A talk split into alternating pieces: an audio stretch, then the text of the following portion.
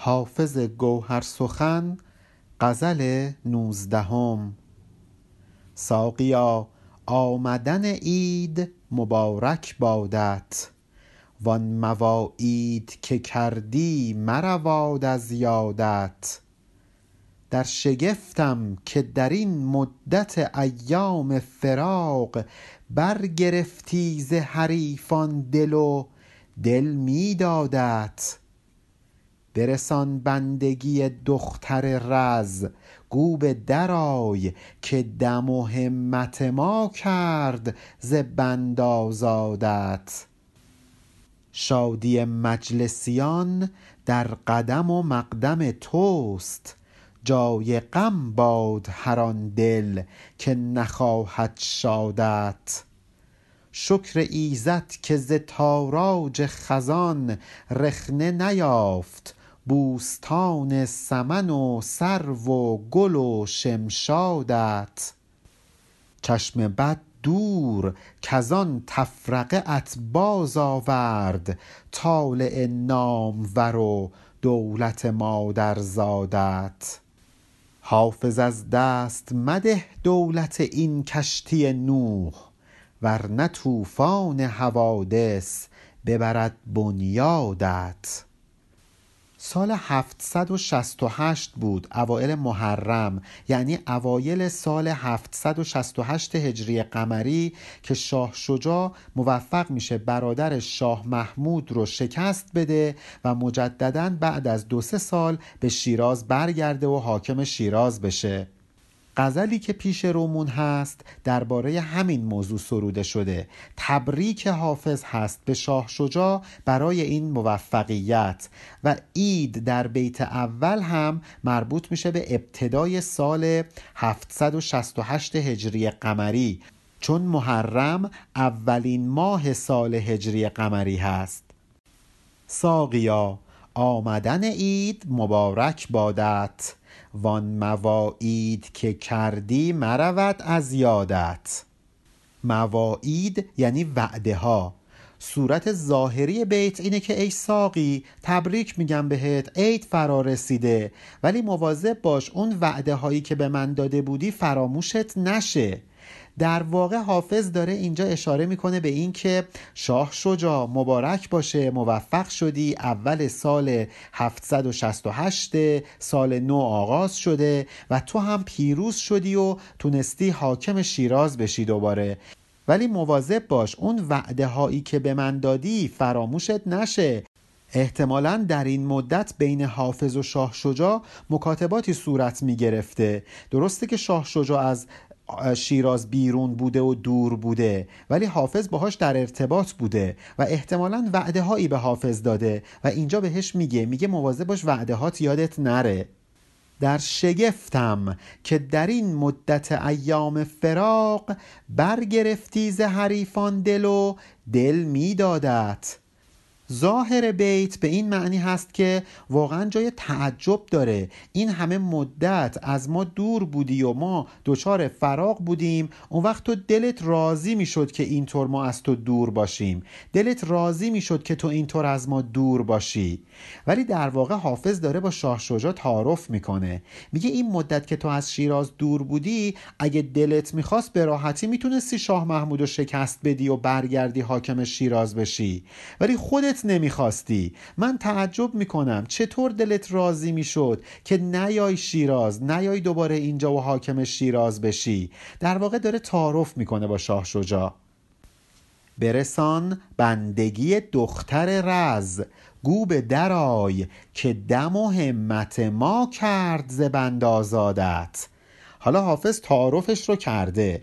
می‌خواد یه موضوعی رو هم اینجا مطرح کنه. ظاهر غزل ظاهر بیت اینه که ای باد سبا مراتب خدمتگذاری ما رو به حضرت شراب ابلاغ کن. بهش بگو به خاطر دم و همت و اراده ما بود که تو از زندان خم رها شدی و حالا می‌تونی آشکارا بیرون بیای. پس بیرون بیا. ولی در واقع حافظ داره به شاه شجاع میگه یادت نره که ما کمک کردیم ما توی شیراز مقدمات رو فراهم کردیم همکاری کردیم باهات. ما پشت کار داشتیم تا اینکه تو از این مخمس خلاص بشی تا اینکه تو بتونی شاه محمود رو شکست بدی. و حالا این موضوع رو فراموش نکن. اون حقی که به گردنت هست رو ادا کن.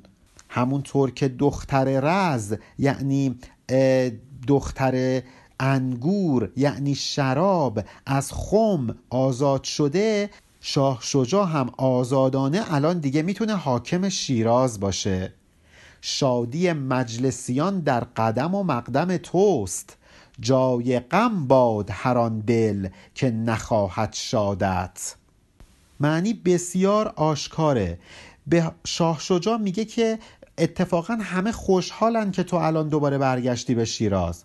شاید عده قلیلی هم ناراحت باشن دلشون با برادرت شاه محمود باشه. ولی ولش کن بذار انقدر قصه بخورن تا بمیرن. بذار دلشون از غم بترکه. ولی ظاهر بیت اینه که ای ساقی تو که قدم می‌ذاری تو مجلس همه خوشحال میشن همه دلشون شاد میشه. هر کسی هم که با قدمهای تو ناشاد میشه بذار از غم و اندوه بمیره. در واقع زمیر تو در این بیت اشاره می‌کنه به ساقی که این ساقی همون شاه شجاع هست. شکر ایزد که ز تاراج خزان رخنه نیافت بوستان سمن و سرو و گل و شمشادت. خدا رو شکر می‌کنم ای ساقی که دست خزان دست قارتگر پاییز نتونست این گل و گلستان سرسبز تو رو درش خللی وارد بکنه. در واقع داره ابراز خوشحالی می‌کنه که در لشکر شاه شجاع در احوال خانواده شاه, شاه شجاع و در وضع مالی و معیشتی شاه شجاع خللی وارد نشده در اثر دور بودن از شیراز. چشم بد دور کزان تفرقه ات باز آورد طالع نامور و دولت مادر زادت تو دارای بخت بلندی هستی. یک دولت مادرزاد داری. مادرزادی آدم خوش اقبالی هستی. ایشالله که چشم بد از تو دور بشه. چون به خاطر همین بخت و اقبال مادرزادت هست که از پراکندگی و تفرقه همراهانت رهایی یافتی. و حالا دوباره برمیگردی شیراز و همه دورت جمع میشن. این تفرقه تبدیل میشه به اجتماع. در واقع داره حافظ ابراز شادمانی می‌کنه ابراز خوشحالی می‌کنه که شاه شجاع پایمردی کرد اون دولتی که داشت رو فراموش نکرد و دست از جنگ نکشید تا بالاخره پیروز شد. حافظ از دست مده دولت این کشتی نوح ورنه طوفان حوادث ببرد بنیادت. حافظ مبادا که از این کشتی نوح دست بکشی مبادا که از اطراف شاه شجاع دور بیفتی وگرنه طوفان رویدادها بنیاد تو برمیکنه تو رو نابودت می‌کنه. در واقع حافظ داره به شاه شجاع میگه من در خدمتگذاری حاضرم. من پیش تو هم من یاور تو هستم. منو از خودت بدون. یه جور ابراز ارادت نسبت به شاه شجاع هست.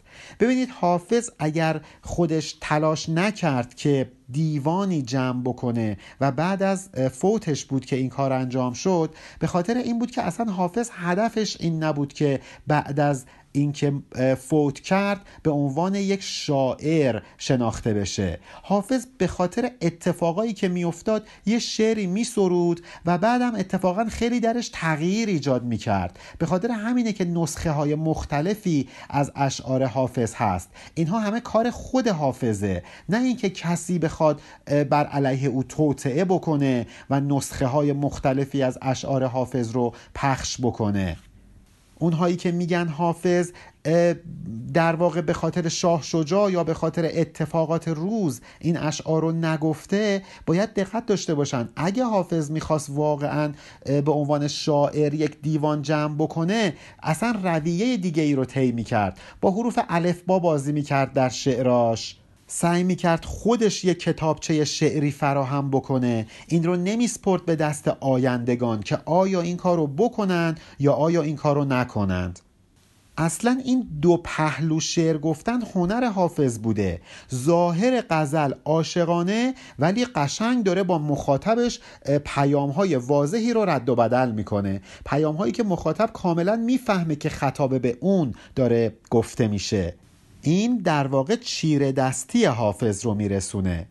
وزن این غزل زیبا هست فائلاتون فعلاتون فعلاتون فعلون علی ارفانیان